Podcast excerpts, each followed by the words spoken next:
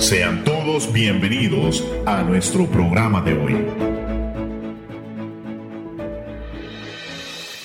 8 de la mañana con 30 minutos. Buenos días. Dios les bendiga a cada uno de ustedes, hermanos, amigos, que están sintonizando este programa de verdades eternas. Esta mañana maravillosa, bonita, y estamos aquí para seguir conversando y a la vez enseñando acerca de todos estos temas doctrinales que el Ministerio de Apologética viene desarrollando. Para eso tenemos hoy a nuestro hermano Jorge Martínez. Jorge, buenos días, bienvenido. Buenos días, Freddy. Gracias por esta invitación. Buenos días, mi hermano Héctor y a nuestra hermana Mari que está ahí en los controles y a toda la audiencia de Aires que nos escucha en esta mañana en todo el mundo que están conectados. Amén. También, Héctor, qué alegría volver a tener otro día más aquí. Amén, hermano Freddy. Este, buenos días, Dios les bendiga, hermano Jorge, hermano María, este, en los controles. Este es una bendición estar aquí otra vez y estar ah, eh, estudiando y aprendiendo con ustedes. Amén. También gracias a María Lozano que está en la cabina de control. Gracias por ese arduo trabajo. Y enviamos un cordial saludo a nuestro líder, nuestro hermano Guido Lozano, que por motivos extras no pudo estar el día de hoy en nuestro programa. Pero vamos a comenzar, por la cual les invito, hermanos, a ustedes eh, a leer el libro de Juan, capítulo 14, verso 23. Mira lo que dice. Dice el verso 23. Le contestó Jesús, el que me ama, obedecerá mi palabra, y a mi Padre lo amará, y haremos nuestra morada en él. Verso 24.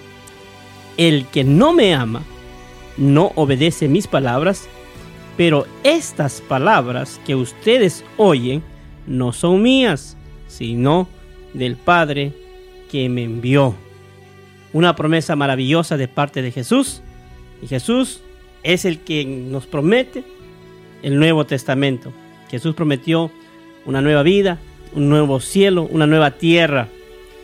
Y algo maravilloso, hermanos Jorge y Héctor, que Jesús dejó a sus discípulos y les dijo, os he dicho estas cosas estando con vosotros, mas el consolador, el Espíritu Santo, a quien el Padre enviara en mi nombre, Él os enseñará todas las cosas y os recordará todo lo que yo os he dicho.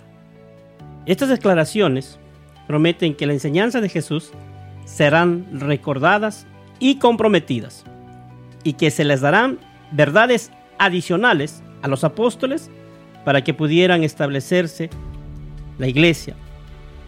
Ellas sentaron el marco de la era apostólica que empezó en el día de Pentecostés, continuando hasta que murió el, último apóstol, Juan. Durante este periódico, durante este periodo, los apóstoles se constituyeron agentes de la revelación completa y definitiva de Jesucristo, que continuó enseñando y obrando por medio de ellos. Hermano Jorge, diríamos que los apóstoles recibieron las llaves del reino.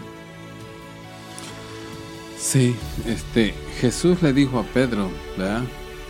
Que él, él sobre él, Jesús mismo, se establecería su iglesia, pero que le daría las llaves del reino a, a, Pedro para poder, digamos, esparcir el Evangelio.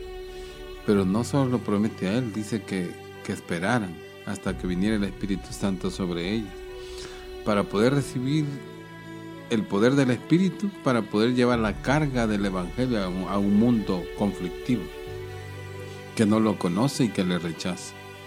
Pero que va a haber oposición, pero que dice que las puertas del infierno no prevalecerían contra la iglesia, o sea, su nuevo ejército de, de voceros que irían a través del mundo predicando un evangelio de salvación, cosa que no se conocía por entonces, porque estaba sujeto solamente a, una, a un país, a Israel, pero ahora Dios lo hace a través del mundo.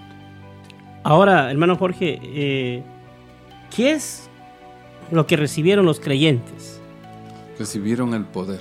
El poder.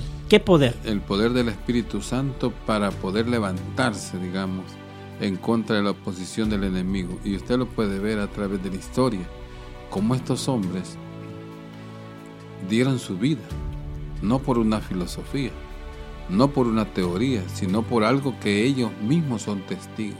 Son testigos oculares y ellos le dicen lo que hemos visto y oído acerca del Hijo de Dios, aquel que vimos en su majestad. Dice, va, lo vimos lleno de gloria y de gracia. De ese hablamos nosotros. Entonces podemos entender que el Nuevo Testamento es una promesa de Jesús para nosotros. Exacto, Jesús mismo lo promete. Él, mismo dice que, que va a enviar el Espíritu Santo y les traerá y les recordará las cosas que Él hizo y las cosas que ellos vieron. Por ellos dicen, ellos que son testigos oculares. Es más, son tan valientes. Imagina que en el tiempo que arrestan a Jesús, ellos huyen y lo dejan solo. La profecía así decía, que iría el pastor y, todas las ovejas serían dispersas. Pero ¿qué sucede?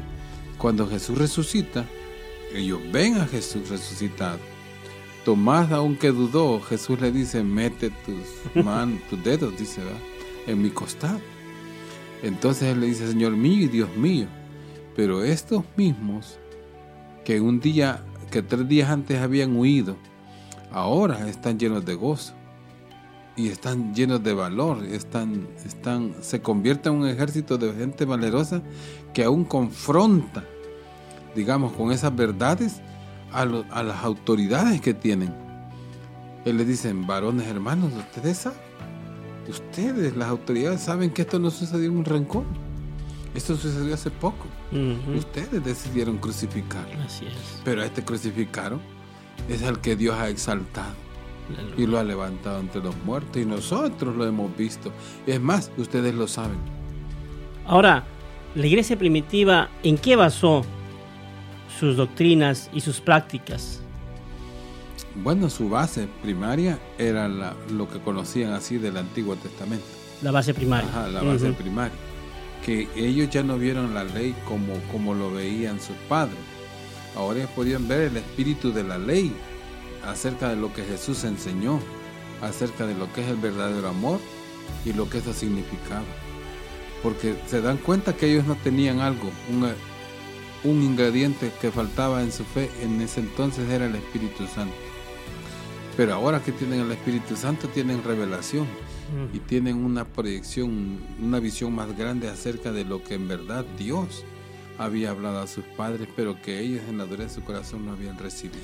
Pero Jesús les da un nuevo fundamento, ¿es un nuevo fundamento a los apóstoles? Un nuevo fundamento, no, Es, una continuidad. Amén, amén, porque, porque hay corrientes que basa, que este, manipulan este contexto, ese texto, ¿verdad? Donde, por ejemplo, leemos Efesios 2, 20, dice, edificado sobre el fundamento de los apóstoles y los profetas. Muchos lo malinterpretan. Pareciera que, que, se está implementando un nuevo fundamento.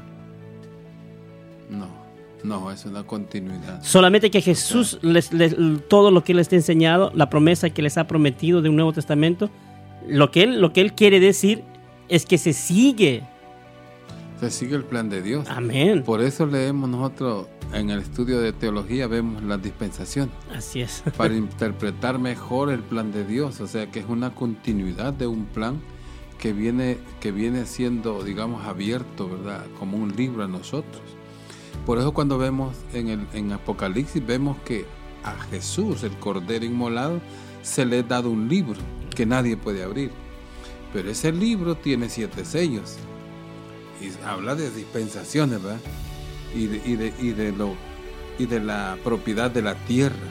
A Él sea la gloria, el poder y la riqueza. Entonces, Él es el único que puede abrir ese libro porque Él lo ganó, ¿verdad? A través de, de obediencia al Padre y de haber, y de siendo Dios, fíjese, Jesús siendo Dios, se despoja. La unión hipostática que hablamos. Eh, Jesús se hace hombre se deja guiar por el Espíritu Santo. El Espíritu Santo viene sobre él para ser manifiesto, pero él se limita a obedecer al Padre y a seguir la revelación del Espíritu, el calendario del Espíritu, no su propio yo. Entonces, el fundamento de los apóstoles es la continuidad. Exacto. De que Jesús es el fundamento. Amén. No hay otro nuevo fundamento. No hay otro fundamento. Seguro. Esta fue la roca. Aleluya. Amén. De, de hecho, este, nada más a- agregando, este, muchas veces cuando leemos el versículo de que este, Jesús le da las llaves a Pedro, Ajá. este, muchas veces las personas se confunden y lo asocian de que, de que Jesús le entregó la, la autoridad y el poder de Jesús, de, de Dios mismo, de perdonar a, a- a Pedro y a, y a los apóstoles. Aleluya. Lo cual este es- no, nos desemboca en un pensamiento equivocado de que el hombre puede salvar a los pecados, puede perdonar los pecados. Cuando Y creo, y creo que eh, se, se- se agarra eso para unos dogmas humanos, ¿verdad? Así es. Son dogmas humanos donde el hombre tiene el poder de perdonar, que decías tú. Y esa es la malinterpretación de las escrituras. Cuando Jesús hablaba a mi hermano Jorge, le dice a Pedro, tú serás la roca. Y la iglesia tradicional ha agarrado eso. Así es, aunque históricamente este, los, la, iglesia, este, cuando, se, cuando mencionaba el hermano del fundamento, este, Jesús sigue siendo el fundamento, pero históricamente los apóstoles sobre ellos se basó, este, más que todo, ellos llevaron lo que sería el, el- el ministerio en pocas palabras, la iglesia. Este sobre ellos ah, se toma porque de ellos salió sa- salió su descendencia. Este y así es como nace se puede decir la, la organización de la iglesia. Prácticamente los apóstoles son los padres esenciales, o diríamos los actores principales del Nuevo Testamento, hermano Jorge. Bueno, en sí, los apóstoles, de entre los apóstoles que escribieron está Mateo. ¿verdad? un apóstol. Y, y otro que escribió, pero que fue, es Pedro, ¿verdad? Como apóstol. De ahí nos vemos a otros. Vemos a un gentil, ¿verdad? Bien privilegiado este gentil, ¿verdad? Sí, pero, pero la, la- la- la pregunta Ajá. era más, más o menos que toda, toda la idea del, del Nuevo Testamento estaba, está basada en que los apóstoles continuaron la enseñanza de Jesús o Exacto. continuaron otra, otra, otra No, doctrina. O sea, la continuidad de lo que Jesús les enseñó. Él les dice, "Us- enseñen a las personas, el que me ama guardará mis mandamientos. Vayan y prediquen el Evangelio a toda criatura y el que creyere y fuera bautizado será salvo. ¿Verdad? Él está diciendo una continuidad de lo que él comenzó. ¿Verdad? Para Ahora- todos. Ahora, usted hablaba algo, algunos de los escritores del Nuevo Testamento no fueron apóstoles. Exactamente. ¿Y cómo explicamos O sea- la autoridad de ellos entonces?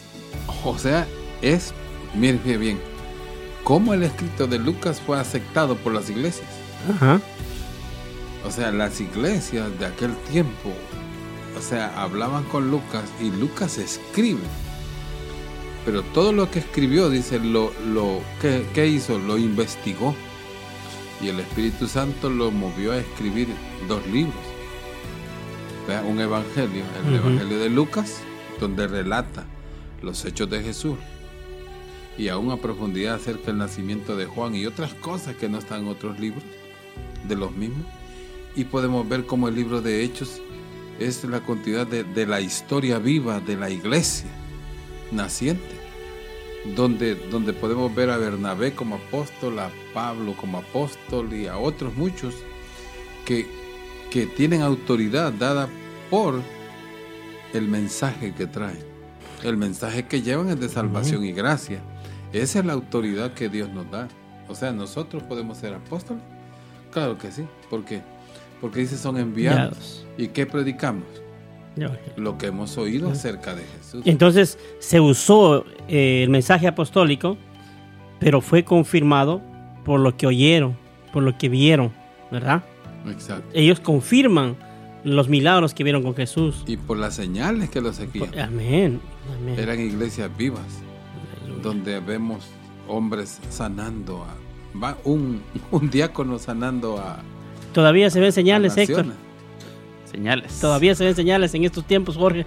Sí, Aleluya. sí. así Amén. es. Así es, todavía se ven señales. Nos vamos a una pausa comercial, regresamos, hermano. No, no, no, no una pausa comercial, perdóname. Nos vamos a una pausa musical y regresamos en unos minutos. Bendiciones.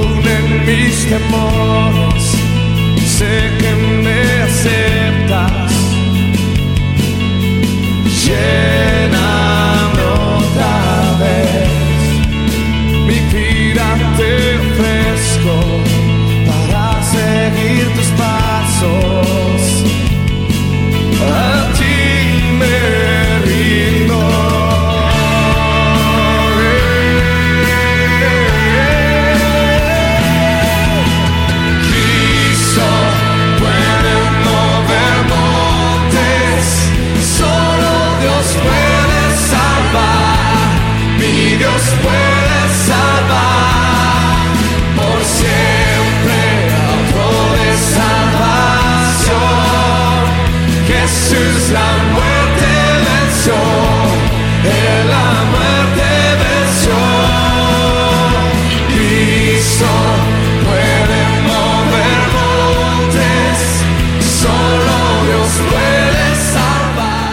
Ya estamos de regreso aquí en su programa de verdades eternas. Eh, estamos aprendiendo muchísimo esta mañana, pero antes quisiéramos informarles que visite el app de Iris Radio y ahí usted va a encontrar muchísimos programas y también está el programa de verdades eternas. Si usted se ha perdido un programa, usted puede revisar y ahí va a encontrar. También es- estamos saliendo los días lunes a las 8 y 30 de la mañana, horario de California, Pacific Time, el horario pacífico, y el día viernes el replis a las 8 y 30 de la mañana. Eh, estábamos hablando un tema muy importante para los que quizás no recién se conectan. La promesa, eh, eh, el Nuevo Testamento es una promesa de Jesús para nosotros, una promesa de Jesús para sus discípulos. Y hablábamos pues antes de irnos a la pausa con mi hermano Jorge, que algunos de los escritores del Nuevo Testamento no fueron apóstoles. Y la pregunta era, ¿cómo explicamos la autoridad de estos en la palabra de Dios? ¿Cómo, cómo es la autoridad en esta Biblia? Eh, miramos ahí, y decía mi hermano Jorge, que ellos usaron el mensaje apostólico y que fue confirmado por lo que vieron, por lo que oyeron y estuvieron presentes en, toda, en todos estos sucesos en la vida de Jesús. Habrá algunos personajes más, hermano Héctor, que, que hayan hecho historia o, por ejemplo, vemos ahí a, a un Marcos que es- trabajó asociadamente con Pablo. ¿Habrá alguien más que tú nos puedas añadir a esta promesa de Jesús para nosotros? Eh, pues también estuvieron Santiago eh, y Judas. Eh, ellos estuvieron muy cerca de los apóstoles de Jerusalén. Y se cree que estos eran hermanos de Jesús. Amén. Santiago y Judas. Santiago y Judas. Wow. Este también, como lo mencionaba el hermano, eh, eh, estaba Lucas, que acompañó a Pablo. Y entrevistaron a muchos testigos para armar así su relato. Este. Y Pedro llegó a igualar los escritos de Pablo con las escrituras. En cada caso, salvo en el de Hebreos, porque pues no, no sabemos con certeza quién lo escribió, hay un vínculo definido entre el escritor y los apóstoles que les dieron información.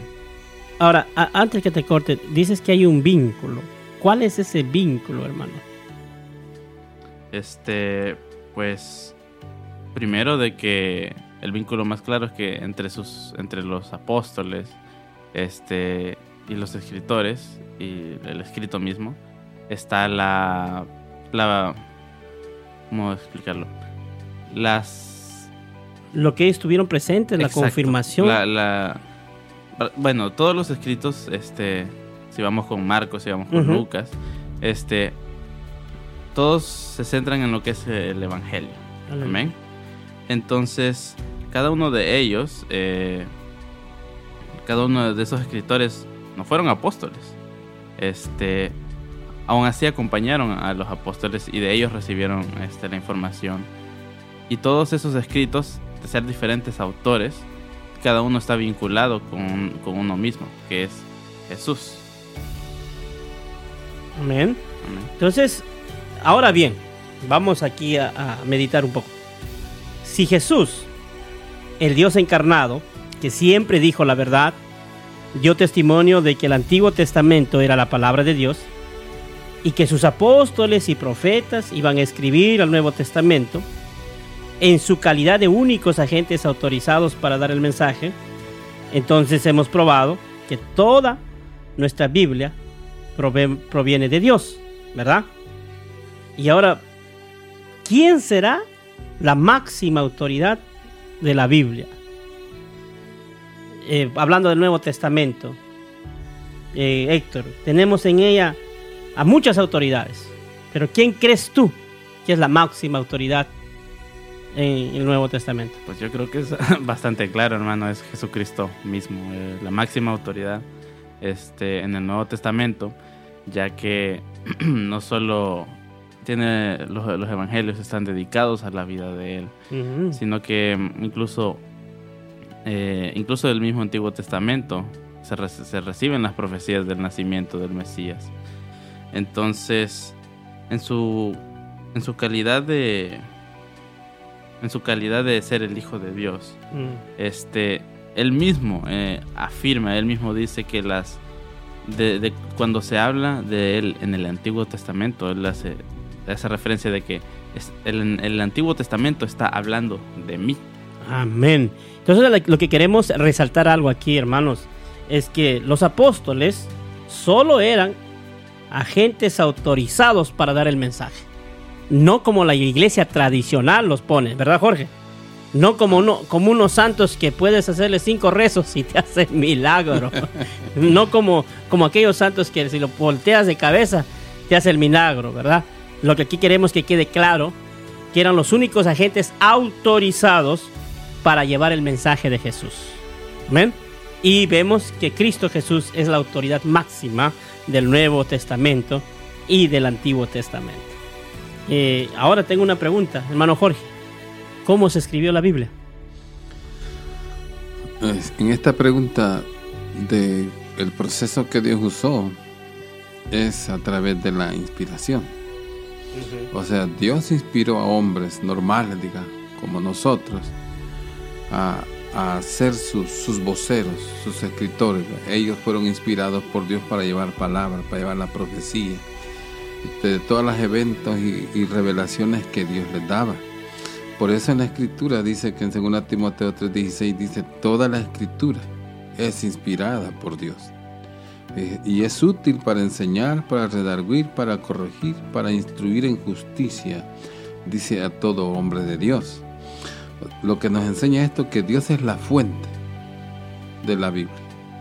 O sea, Dios es el que, el que lleva al profeta, lleva a todos los hombres de Dios a esa revelación. Para, por eso es que hay una unidad en la, en la- en la escritura, porque solo Dios que conoce el proceso lleva paso a paso a través de sus diferentes hombres, a través de las edades, una continuidad de la historia del propósito divino. Dios es la fuente de todo lo que la Biblia dice. El profeta, desde Moisés hasta Juan, siempre es el hombre que entrega el mensaje de Dios a la humanidad. Ese mensaje empieza con una revelación de Dios.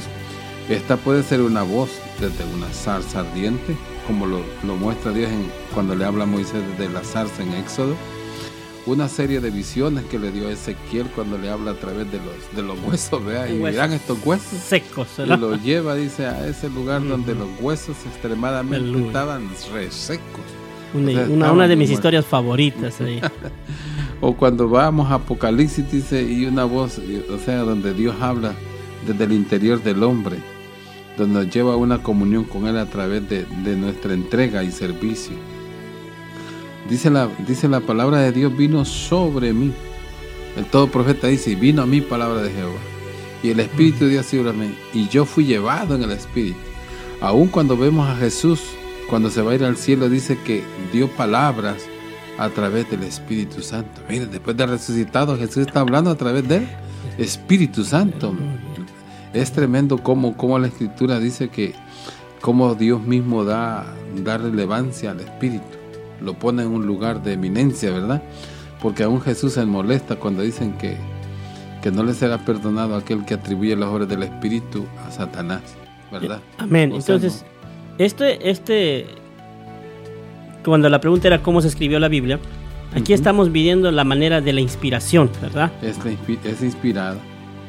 La inspiración nos lleva a la escritura. El mensaje ha sido escrito. Acuérdese que le dije a Ezequiel, escribe sobre las Amén. Tablillas de arcilla. Claro, otros escribieron en papiros, otros en pieles. Y eso lo podemos ver cuando leemos historia de la Biblia. Podemos ver que los rabinos en pieles de carneros.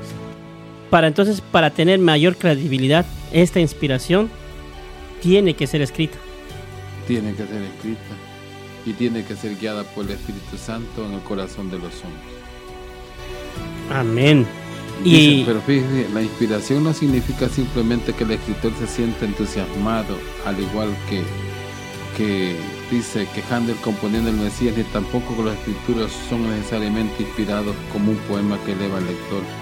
Como proceso se refiere al control que Dios ejerció en los escritores y los escritos, como producto a los escritos solamente en cuanto a documentos que son el mensaje de Dios. ¿Cómo opera la inspiración?